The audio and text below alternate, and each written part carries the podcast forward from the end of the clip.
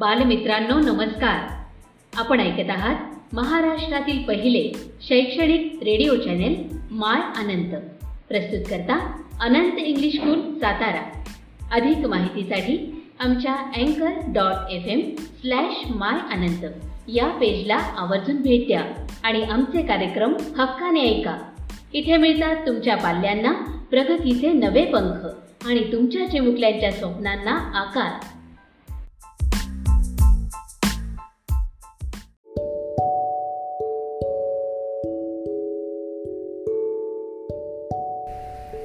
Hi friends कसे आहात सगळे? मस्त मजेत ना? एस क्लास एज्युकेशन बाय सुहानीमध्ये आपल्या सर्वांचे स्वागत आहे. आज आपण इयत्ता नववी मराठीमधील चौथा पाठ नात्यांची घट्ट विण हा पाठ पाहणार आहोत. चला तर मग आपण आपल्या व्हिडिओला स्टार्ट करूया. पाठ चौथा नात्यांची घट्ट विण लेखिका मीरा शिंदे. विविध नियतकालिकांतून व मासिकांतून कथा कवितांचे लेखन. प्रत्येक माणूस हा अनेक नात्यांनी परस्परांशी गुंफलेला असतो. जन्मापासून सुरू झालेला हा नात्यांचा प्रवास अखेरपर्यंत चालूच राहतो. एवढी नात्याची विण घट्ट असते. प्रस्तुत पाठात लेखिकेने नात्यांचे वर्णन सहजतेने व परिणामकारकरिता स्पष्ट केले आहे. प्रस्तुत पाठ हा आवाम दोन हजार दहा या मासिकातून घेतला आहे. जर तुम्हाला हा व्हिडिओ क्लिअर दिसत नसेल तर तुम्हाला इथे कोपऱ्यात तीन डॉट दिसत आहेत या डॉटवर क्लिक करून तुम्ही व्हिडिओची क्वालिटी हाय करू शकता. आता आपण आपल्या धड्याकडे वळूया. जन्माला आलेला प्रत्येक माणूस जन्माबरोबरच किंवा नाळेबरोबरच नाता नावाची एक भली मोठी माळ लिहून येतो. प्रत्येक माणूस जन्माला आला की तो नात्या नात्याच्या माळेमध्ये गुंफलेला असतो. माणूस जन्माला आला की तो कुणाचा तरी मुलगा असतो. कुणाची तरी मुलगी असते. कुणाचा तरी नातू बहीण बाहू ज्या माळेत नातेनामक मणी एका मागोमाग एक ओलेले असतात. ही जी नात्यांची माळ आहे यामध्ये नातेनामक मणी एकमेक एका मागोमाग एक गुंफलेले असतात ओलेले असतात. ही माळ म्हणजेच काका काकी मामा मामी मा मावशी आत्या या सगळ्यांचं मिळून एक माळ तयार होते आणि या माळेतले मणी म्हणजे ही माणसे. हे मोती मग एक सुंदर विण गुंफतात. हे सर्व नाती एक विणीमध्ये गुंफलेले असतात. आपल्या सर्वांभोवती नकळत विणली जाणारी आणि भेटणाऱ्या प्रत्येक नात्याने अधिकाधिक मजबूत होत जाणारी ही नात्यांची विण प्रत्येकाभोवती गुंतली जाते. नात्याला एक एक नाव देत ती कधी जवळीक साधते कधी स्वकीय होऊन अगदी स्वकीय होऊन जाते तर कधी कधी परक्याप्रमाणे वागते. प्रत्येक नात्याला एक नाव असतं. प्रत्येक नातं स्वकीय असतं परकीय असतं. काही नाती इतकी जवळीक असतात की ती स्वकीय होऊन जातात. नाती जन्माबरोबर आलेली असोत वा सहवासातून किंवा वातावरणातून निर्माण झालेली असू देत. त्यातही स्वकीय परकीय असा भेदाभेद दिसतोच. काही नाती जन्माबरोबर आलेली असतात काही नाती सहवासातून मित्रमंडळींच्या सह मित्रमंडळींतून किंवा आपल्या आजूबाजूच्या वातावरणातून आपल्याला प्राप्त झालेली असतात. तर ही नाती स्वकीय असतात परकीय असतात. स्वकीय परकीय असा हा नात्यांमधील भेदभाव दिसतोच. खरं तर माणूस जन्माला येतो तोच मुळे कुणाचा तरी मुलगा कुणाची तरी मुलगी कुणाचा तरी भाऊ कुणाची तरी बहीण कुणाचा तरी नातू म्हणूनच. प्रत्येक माणूस जन्माबरोबरच नातं घेऊन येत असतो हे आपण पाहिलंच. नात्याच्या विनीशी त्याची पहिली ओळख होते ती इथे. आणि नंतरच्या प्रवासात भेटणारी अनेक नवी नाती त्या विणीला समृद्ध आणि सुंदर करतात. नंतरच्या प्रवासामध्ये आपल्याला अनेक सहवासातून वातावरणातून नाती भेटणार असतात. आणि ती नाती या नात्यांच्या विणीला अतिशय समृद्ध आणि सुंदर करतात. रेशमाच्या धाग्यासारखी ही विण एकाच वेळी नाजूकही असते आणि भक्कम मुलायम आणि धारदारही लेखिका मीरा शिंदे यांनी नात्याच्या विणीला रेशमाच्या धाग्याची उपमा दिलेली आहे. रेशमाच्या धाग्यासारखी ही विण नाजूक असते भक्कम मुलायम धारदारही असते. काही प्रसंगात नाती नाजूक असतात काही याच्यामध्ये मुलायम धारदार भक्कम असतात. अशी ही बहुरंगी विण अलगदपणे नात्यांचे एक एक पदर आपल्यासमोर उलगडत जाते. नात्यांच्या आठवणीने कधी डोळ्यात पाणी जमतं तर कधी त्या आठवणीसह हृदयात नाती जपली जातात ती कायमचीच. कधी कधी नाती इतकी जवळची असतात की त्यांच्या आठवणीने आपल्या डोळ्यात पाणी जमतं. जसं की आईचं नातं वडिलांचं नातं सख्या भाऊ बहिणीचं नातं किंवा आणखीन काही नाती आपल्यासाठी प्रिय असतात जवळचे असतात त्या नात्यांच्या आठवणीनं आपल्या डोळ्यामध्ये पाणी जमतं. तर कधी त्या आठवणींसह आपल्या हृदयात ती नाती जपली जातात कायमची जपली जातात. प्रत्येक आई मुलाच्या जन्मानंतरही त्याला घडवतच राहते. असे कर असे घडवताना कधी कुंचल्याच्या हळुवारपणे रंग लेखत तर कधी छिन्नीचे कठोरपणे घाव घालत तिचे काम चालूच असते. कधीकधी ती आपल्यावर संस् हळूवारपणे संस्कार करते. नाहीत कधीकधी आपलं काही चुकलं तर ते आपल्याला शिक्षा देते. कठोर शिक्षा देते जेणेकरून ती चूक पुन्हा होऊ नये आणि आपल्यावर चांगले संस्कार व्हावेत. आईच्या घडवण्याने आपण जरी घडत गेलो तरी ती आपल्यासाठी कायमच एक गुड बनून राहते. कधी ती आपल्यासाठी उबदार शाल असते तर कधी कणखर ढाल असते. उबदार शाल म्हणजे कधी ती आपल्या आपल्यासोबत मायेच मायेसारखी वागते पण कधी आपल्यासाठी ती कणखर ढालसुद्धा बनते. बालपणीच्या अंगाईला लागलेली सुंदर चाल असते ती आई. आईने जन्म दिल्यानंतर या जगाशी आपली ओळख होते. या जग नावाच्या भवसागरात स्वतःचे माणूस पण जपण्यासाठी तारेवरची कसरत प्रत्येकाला करावीच लागते. प्रत्येकजण या जगामध्ये आपले अस्तित्व आपले माणूस पण जपण्यासाठी अनेक प्रयत्न करत असतो. मुलाची जग मुला मुलाची जगण्याची वाट थोडी कमी खडतर व्हावी म्हणून बाप नावाचं वल्ह हातात धरून भवसागर पार करण्याचा प्रयत्न देखील केला जातो. आपण जीवनाच्या परि या स्पर्धेमध्ये या प्रवासामध्ये वडिलांचे मार्गदर्शन देखील घेतो. त्यासाठी मात्र संवाद नामक सेतू बांधला जावा लागतो. मात्र या मग या संवादातून बाप बापाचं बाप असणं ठळकपणे जाणवत राहतं. मायेचे आणि वात्सल्याचे पडदे भेदून हातात आलेलं मूल मोठं होऊन बघता बघता पंख पसरून कधी उडायला सुरुवात कर करतं कळतही नाही. मायेचे वात्सल्याचे पडदे भेदून जेव्हा हे मूल मोठं होतं आणि बघता बघता उडायला लागतं आणि आकाशात झेप घेतं जेव्हा साता समुद्रापलीकडे जायला लागतं तेव्हा मात्र पुन्हा एकदा तुटणाऱ्या नात्याची वेदना असह्य होते. जेव्हा हे लेकरू मोठं होऊन आकाशात झेपवायला सुरुवात करतं आणि साता समुद्रापलीकडे जायला लागतं. तेव्हा मात्र पुन्हा एकदा तुटणाऱ्या नात्याची वेदना आईवडिलांसाठी असह्य होते. आनंदाचा मुखवटा धारण केलेल्या आईवडिलांचं दुःख मुलांना कळणार कसं आणि कधी? ही आईवडिलांच्या जीवाची उलघाल कधी न कळणारी असते मुलांसाठी. नात्या नात्या तुटण्या नातं तुटण्यामुळे होणाऱ्या असह्य वेदना तरीही आनंदाचा मुखवटा धारण केलेल्या आईवडिलांचं दुःख मुलांना फारसा कळत नाही. त्यांच्या जीवाची उलघाल ही मुलांसाठी न कळणारीच असते. या विश्वात्मक जगात आपण मात्र पोरके होत जातो हे दुःख आई वडील उरी बाळगून आशीर्वादासाठी उंचवलेला हात तसाच ठेवून मुलांच्या पाठीशी उभं राहण्यापलीकडे काय करू शकतात? आईच्या डोळ्यातून झरणाऱ्या अश्रूंची कथा सारांनाच माहिती आहे. आईचं आईच्या डोळ्यातून मायेने फुटणारा पाझर सर्वांनाच माहिती आहे. पण बाप नावाच्या पुरुषाच्या चेहऱ्यावरचा जबाबदारीचा मुखवटा दूर केलात तर त्यामागे चेहऱ्यावरून ओघळणारे अश्रू देखील देखील अश्रूच असतात. पण वडिलांना सुद्धा रडता येतं परंतु त्यांच्यावर जबाबदारी लादलेली असते. म्हणून त्यांच्यावर जबाबदारी असते. म्हणून पुरुषांच्या चेहऱ्यावरचा जेव्हा आपण जबाबदारीचा मुखवटा दूर करतो तेव्हा त्यामागे देखील चेहऱ्यावरून ओघळणारे अश्रू असतात. फक्त ते जबाबदारीच्या मुखवट्यामागे दडवलेले असतात किंवा त्यांच्या गळ्यातल्याच उपरण्याने ते पुसले गेलेले असतात. नवीन नाते जुळणं ही दोन्ही बाजूंकडून घडणारी प्रक्रिया आहे. जेव्हा एखादं नवीन नातं जुळतं तेव्हा दोन्ही बाजूंकडून ती घड ते नातं जुळण्यासाठी प्रयत्न केले जावे लागतात. तिची सुरुवात दोन्हींकडून व्हावी लागते. असं घडलं तरच नाते जुळून येतात नाहीतर अनेक दुवे नात्यातून निखळून जातात. मैत्री हे एक असंच नातं आहे.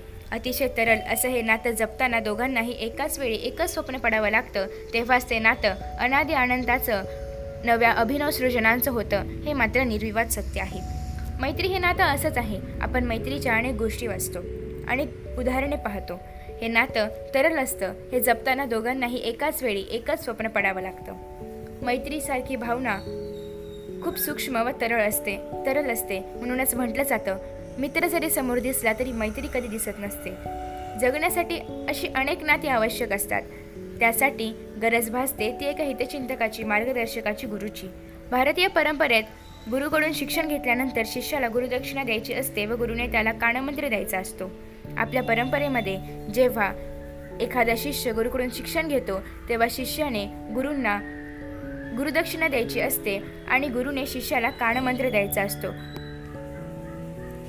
हा कानमंत्र शिष्याला पुढील कसोटीच्या काळात परिस्थितीवर मात कशी करायची ते शिकवून जातो. शेजाधर्म हे पण एक असंच नातं आहे जे सहवासातून लाभतं आपल्याला. शेजाधर्माचा एक धागा जुळला तर स्नेहाच्या मर्यादा ओलांडतो आणि तुटला तर वैरा वैराच्या मर्यादा ओलांडतो. कौटुंबिक वातावरणात आपल्या अवतीभोवती रेंगाळणारी काही नाती अशी असतात की ती विसरू म्हटलं तरी विसरली जात नाही. काही नाती आपल्याशी इतकी जवळीक साध साधतात इतकी स्वकीय होऊन जातात की ती विसरायचं म्हटलं तरी आपण ती विसरू शकत नाही. असंच एक नातं असतं ते म्हणजे आजीचं. झोपताना रोज नवी गोष्ट सांगणारी आजी आता फक्त आठवणीत जपावी लागते. तिला शोधण्यासाठी पाय आपोआप वृद्धाश्रमाकडे वळतात. असे प्रसंग मग मन दुःखी करून जातात. जन्मापासून सुरू झालेला हा नात्यांचा प्रवास तारुण्याचे क्षण संपून वर वार्ध्याकडे वाटचाल करू लागतो. तेव्हा मागे वळून पाहावेच लागते. किंबहुना ते अपरिहार्यच असते. आहे. मागे वळून पाहिल्यानंतर आजपर्यंतचा प्रवास एका वेगळ्या स्वरूपात समोर येतो. पूर्वीचे मुखवटे गळून पडतात.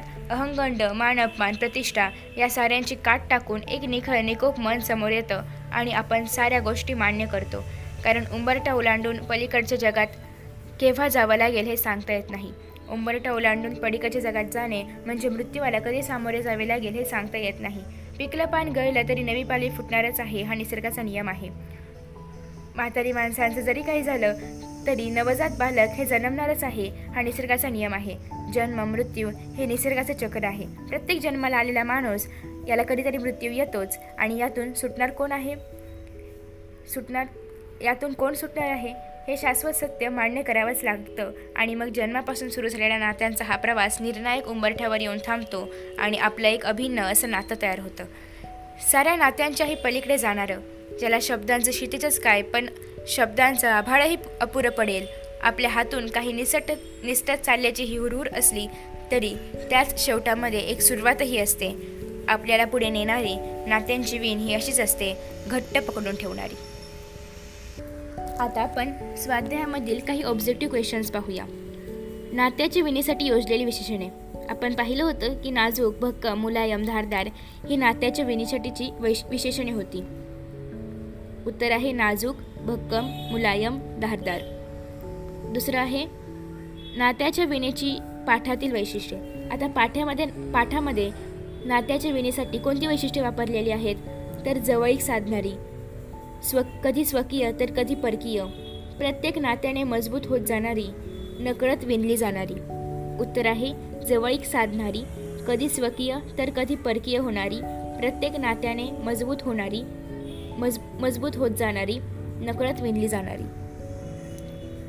त्यानंतर प्रश्न तिसरा खालील वाक्यांसाठी समान आशयाच्या ओळी पाठातून शोधून लिहा. पहिला आहे पारितोषिक आणि शिक्षा या तंत्राचा उपयोग आई मुलाला घडवताना करते.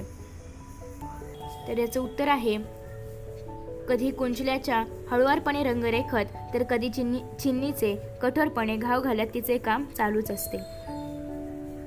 त्यानंतर दुसरं आहे जीवनाच्या प्रवासात वडिलांचे मार्गदर्शन घेतले जाते. पान नंबर दहावर याचं उत्तर आहे मुलाची जगण्याची वाट थोडी कमी खडतर व्हावी म्हणून बाप नावाचं वल्ह वल्ह हातात धरून भवसागर पार करण्याचा प्रयत्नही केला जातो. हे तिसऱ्यामधलं आचं उत्तर आहे. त्यानंतर आहे वर्गीकरण करा. जन्माने प्राप्त नाती आणि सानिध्याने प्राप्त नाती. तर आपण आता वर्गीकरण करूया. हे अतिशय सोपं आहे. पहिलं आहे आई जन्माने प्राप्त नाती नंतर वडील जन्माने प्राप्त नाती आजीसुद्धा जन्माने प्राप्त नाती हितचिंतक मात्र सानिध्याने प्राप्त नातीमध्ये येईल. शेजारी सानिध्याने प्राप्त नाती बहीण जन्माने प्राप्त नाती भाऊ जन्माने प्राप्त नाती गुरु सानिध्याने प्राप्त नाती मित्र सानिध्याने प्राप्त नाती आणि मैत्रिणीसुद्धा सानिध्याने प्राप्त नाती. प्रश्न पाचवा. खाली दिलेल्या मुद्द्यांच्या आधारे फरक स्पष्ट करा. तारुण्यातील नात्यांचा प्रवास आणि वार्धक्यातील नात्यांचा प्रवास. तारुण्यात अहनगंड मानपमान प्रतिष्ठा वगैरे साऱ्या बाह्य भावना विकारांनी मन व्यापलेले असते. उत्तर आहे तारुण्यात अहंगंड मानपमान प्रतिष्ठा वगैरे साऱ्या बाह्य भावना भावना विकारांनी मन व्यापलेले असते आणि वार्धक्यातील नात्याचा प्रवास विविध भावना विकारांचे बाह्य आवरण गळून पडते आणि मन निखळ निकोप बनून जाते. अहंगंड मान अपमान प्रतिष्ठा वगैरे साऱ्या गोष्टी गळून पडतात. तर फ्रेंड्स आता आपण या धड्याचा ऑब्जेक्टिव्ह क्वेश्चनचा स्वाध्याय पाहिलेला आहे. तसंच आपण धडासुद्धा पाहिलेला आहे. सो आय होप तुम्हाला हा व्हिडिओ समजला असेल. व्हिडिओ आवडला असेल तर लाईक करा शेअर करा. तसेच यांसारखे अनेक व्हिडिओ पाहायचे असतील ते चॅनलला सबस्क्राईब करा. नोटिफिकेशन बेल आयकॉनवर क्लिक करा म्हणजेच तुम्हाला नवीन व्हिडिओचं नोटिफिकेशन मिळेल. टिंग टिंग तसेच या चॅनलवरती nine standard science maths Marathi English geography history Sanskrit या सर्व विषयांचे व्हिडिओज तसेच एट स्टँडर्डचे संस्कृत स्कॉलरशिपचे व्हिडिओज तसेच सेवन स्टँडर्डचे व्हिडिओसुद्धा उपलब्ध आहेत. तुम्हाला ते पाहायचे असतील तर खाली डिस्क्रिप्शन बॉक्समध्ये सर्व व्हिडिओची लिंक दिलेली आहे. तुम्ही त्या लिंकवर जाऊन व्हिडिओ पाहू शकता. So thank you for watching this video see in next video bye bye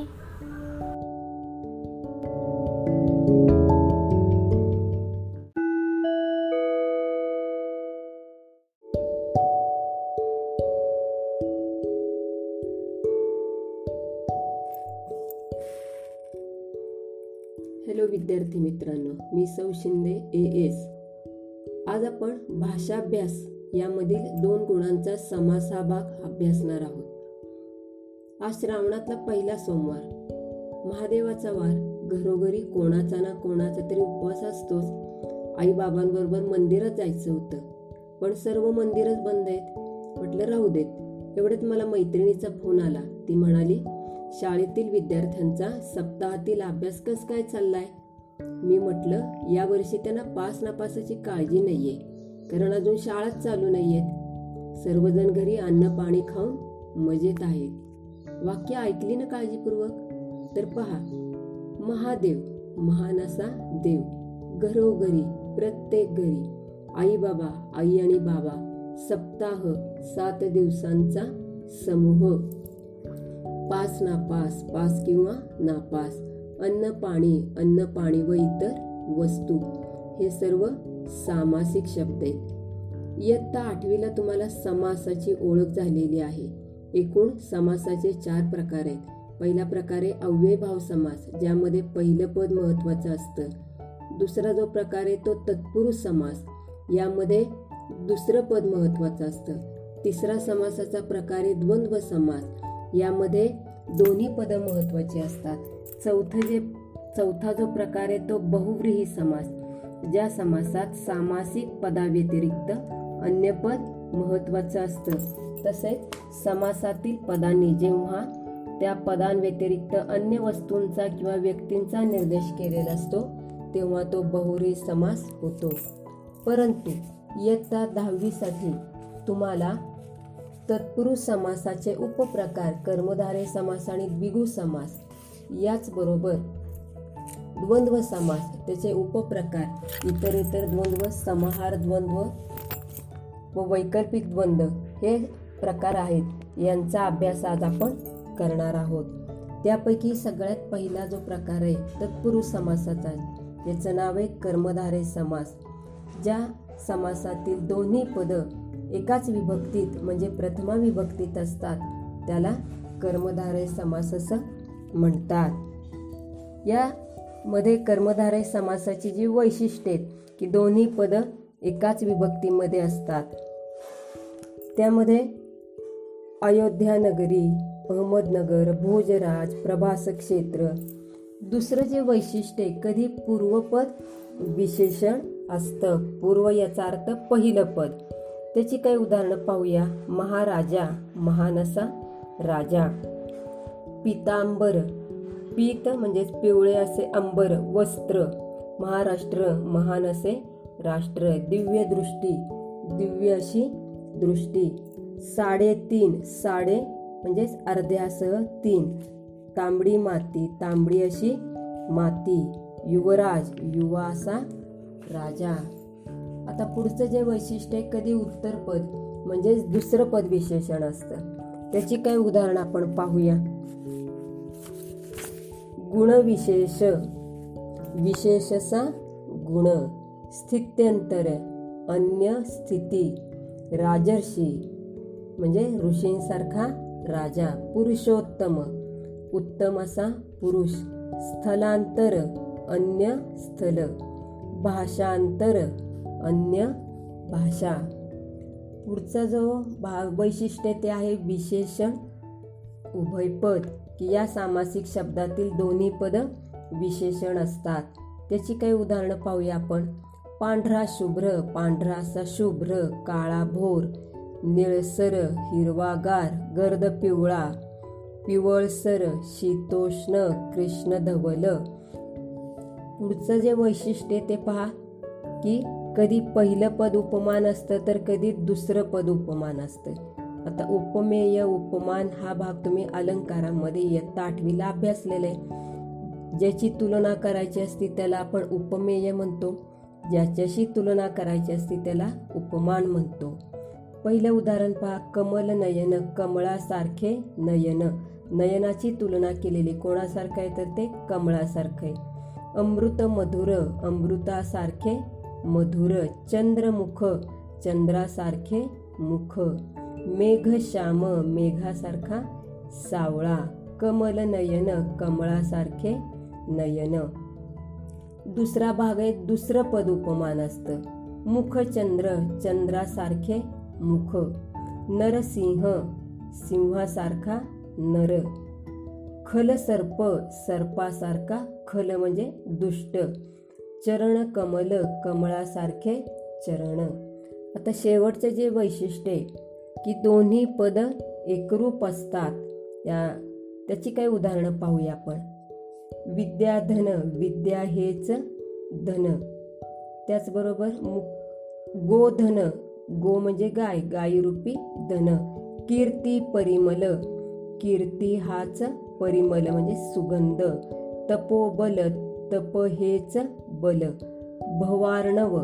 भव म्हणजे विश्व हाच आर्णव. आर्णव म्हणजे समुद्र. विद्युल्लता विद्युतरूपी लता. यानंतर आपण तत्पुरुष समासाचा दुसरा जो प्रकार आहे द्विगु समास याविषयी पाहूया. द्विगु समासाचं वैशिष्ट्य असं आहे की त्याचं पूर्वपद नेहमी संख्या विशेषण असतं. या समूहातून या समासातून समूहाची संकल्पना व्यक्त होते. त्यामुळं हा समास नित्य एकवचनी असतो. आता त्याची काही उदाहरणं पाहूया. पहा बरं. त्रिलोक तीन लोकांचा समूह. त्रिकोण तीन कोणांचा समूह. त्यानंतर आहे पंचवटी पाच वटा वडांचा समूह. पाचुंदा पाच पेंढ्यांचा समूह. चौघडी चार घड्यांचा समूह. अष्टाध्यायी आठ अध्यायांचा समूह. नवरात्र नवरात्रींचा समूह. अष्टविनायक आठ विनायकांचा समूह. बारभाई बारा जणांचा समूह. सप्त पाताळ सात पाताळांचा समूह. आत्ता आपण तत्पुरुष समासाचे जे दोन उपप्रकार आहेत कर्मधारय समास आणि द्विगु समास याविषयी आपण अभ्यासलेला आहे आता यानंतर द्वंद्व समास समासाचा तिसरा प्रकार जो आहे द्वंद्व समास याविषयी पाहूया. द्वंद्व समासामध्ये भाग वैशिष्ट्य त्याचं असे ज्या समासातील उभय पदे अर्थदृष्ट्या प्रधान असून त्यांना सारखेच महत्त्व असते. त्याला द्वंद्व समास असं म्हणतात. या समासाचा विग्रह करताना सर्व पद प्रथमा विभक्तीत योजावी लागतात. द्वंद्व समासाचा जो पहिला उपप्रकार आहे त्याचं नाव आहे इतरेतर द्वंद्व समास. याचं वैशिष्ट्य पहा बरं. या समासाचा विग्रह करताना आणि व या समुच्चय बोधक उभयान्वयी अव्ययांचा उपयोग करावा लागतो. यात प्रत्येक घटक समान असून तो महत्त्वाचा असतो. आणि या समासाचं अजून एक वैशिष्ट्य की हा समास अनेक वचनी असतो. या समासाची काही उदाहरण आपण पाहूया. पहिलं उदाहरण आहे कृष्णार्जुन. कृष्ण व अर्जुन. ने आण ने आणि आण. पशु पक्षी पशु आणि पक्षी. या कोरोनाच्या काळामध्ये सेवा शुश्रूषा करणाऱ्या ज्या नर्स परिचारिका किंवा डॉक्टर आहेत सेवा शुश्रूषा सेवा आणि शुश्रूषा. अहि नकुल अहि आणि नकुल. दक्षिणोत्तर दक्षिण आणि उत्तर. तहान भूक तहान आणि भूक. सीता सावित्री सीता आणि सावित्री सुरासुर सुराणी आणि असुर बहीण भाऊ बहीण आणि भाऊ. आता यानंतर जर दुसरा प्रकार आहे वैकल्पिक द्वंद्व समास. याविषयी आपण पाहणार आहोत. या समासाचा विग्रह करताना अथवा वा किंवा या विकल्पदर्शक उभयान्वयी अव्ययांचा वापर करावा लागतो. आणि म्हणून याला वैकल्पिक द्वंद्व समास म्हणतात. हे किंवा ते. पहिलं जे उदाहरण ते पहा. दहा बारा. माझ्याकडे दहा बारा रुपयात म्हणजे दहा किंवा बारा. बरे वाईट. बरे किंवा वाईट. पाप पुण्य. पाप किंवा पुण्य. दहा वीस. दहा किंवा वीस. निंदा स्तुती. निंदा किंवा स्तुती. देव दानव देव किंवा दानव. चांगले वाईट. चांगले किंवा वाईट. योग्यायोग्य योग्य. अथवा अयोग्य. ऊठ बस. ऊठ किंवा बस. सारासार सार किंवा असार. छोट्या मोठ्या. छोट्या किंवा मोठ्या. धर्माधर्म. धर्म किंवा अधर्म. आता ही झाली वैकल्पिक द्वंद्व समास याची उदाहरणं झाली. आता यानंतर आपण समाहार द्वंद्व हा जो तिसरा प्रकार आहे याचा अभ्यास करूया. समाहार सम अधिक आ अधिक ह म्हणजेच समूह किंवा समुदाय. या समासात जोडल्या गेलेल्या पदांना वेगळं अस्तित्व नसतं. सर्वच घटक पदांचा एक गट किंवा समुदाय असतो म्हणून हा समास एकवचनी असतो. आता या समासाची उदाहरणं पाहिल्यानंतर तुमच्या लक्षात येईल. पहिलं उदाहरण पहा. की आपण असं म्हणतो की कपडा लत्ता घेतला का? कपडा लत्ता म्हणजे काय? कपडा लत्ता व इतर तत्सम वस्तू. त्यानंतर दुसरं उदाहरण. चहा पाणी वगैरे काय करायचं का? आई विचारते पाहुण्यांना. त्यावेळेला चहा पाणी म्हणजे चहा पाणी व फराळाचे इतर पदार्थ. आता शेतीची कामच चाललेली आहेत. शेतीवाडी शेतीवाडी व इतर तत्सम संपत्ती. धनधान्य धनधान्य व इतर तत्सम ऐवज. पालापाचोळा पालापाचोळा व इतर तत्सम पदार्थ. पैसा अडका पैसा अडकाव इतर तत्सम विनिमयाची साधनं. आता लॉकडाऊन उठल्यानंतर घरी चर्चा चाललेली असते. बाजार हाट काय करायचं का? बाजार हाट. बाजार हाट व इतर तत्सम खरेदी विक्री केंद्रे. भांडी कुंडी. भांडी कुंडी व इतर तत्सम वस्तू. भाजीपाला. भाजीपाला व इतर तत्सम पदार्थ. पाटी दप्तर पाटी दप्तर व इतर तत्सम शालेय सामग्री. वेणी फणी वेणी फणी व इतर तत्सम साज शृंगार. त्याचबरोबर मीठ मसाला मीठ मसाला व इतर तत्सम पदार्थ. अशा प्रकारे आज आपण द्वंद्व समासाचे जे एकूण तीन प्रकार आहेत इतरेतर द्वंद्व समास वैकल्पिक द्वंद्व समास समाहार द्वंद्व समास यांच्याविषयी अभ्यास केला त्याचबरोबर तत्पुरुष समासाचा जे दोन प्रकार आहेत कर्मधारे समास आणि द्विगु समास या विषयीचा अभ्यास आपण केलेला आहे. याबाबतची अधिक माहिती तुम्ही पान नंबर मराठीच्या पाठ्यपुस्तकातलं पान नंबर बासष्ट त्रेसष्ट बहात्तर त्र्याहत्तर यावर अभ्यासात तसेच या खाली दिलेले तक्ता पूर्ण करा. सामासिक शब्द ओळखा. हे जे प्रश्न आहेत त्या प्रश्नांची उत्तरं तुमच्या मराठीच्या वहीमध्ये लिहा. पान नंबर पंचावन्न आणि छप्पन यावर तत्पुरुष समासाची उदाहरणं आहेत परंतु तो जो समास आहे तो समास आहे विभक्ती तत्पुरुष समास की ज्या तत्पुरुष समासामध्ये कोणत्या तरी विभक्तीचा किंवा विभक्तीचा अर्थ व्यक्त करणाऱ्या शब्दयोगी अव्ययाचा लोप करून दोन्ही पदं जोडली जातात ज्याला आपण विभक्ती तत्पुरुष समास असं म्हणतो. परंतु विभक्ती तत्पुरुष समास हा तुम्हाला इयत्ता दहावीच्या परीक्षेसाठी अभ्यासासाठी नाही. आणि त्यामुळं इयत्ता दहावीसाठी तुम्ही कर्मधारे समास द्विगु समास द्वसमा द्वंद्व समासाचे जे इतर प्रकार आहेत इतर इतर द्वंद्व समास वैकल्पिक द्वंद्व समास आणि तमहार द्वंद्व समास यांचा तुम्ही अभ्यास करायचा आहे. हा अभ्यास करताना तुम्ही प्रत्येक शब्द हा विचारपूर्वक पाहायचा आहे त्याचा विग्रह करायचा आहे परीक्षेला तुम्हाला वाक्य दिली जातील वाक्यातील सामासिक शब्द ओळखा समास ओळखा असेल किंवा सामासिक शब्द दिला असेल विग्रह करा समास ओळखा असं दिलं असेल किंवा विग्रह दिला असेल सामासिक शब्द ओळखा समास लिहा. कोणत्याही पद्धतीनं प्रश्नांचे प्रश्न जरी दिला असला तरी तुम्हाला त्याचं उत्तर लेखन करता येईल. तुम्हाला पुढील अभ्यासासाठी शुभेच्छा.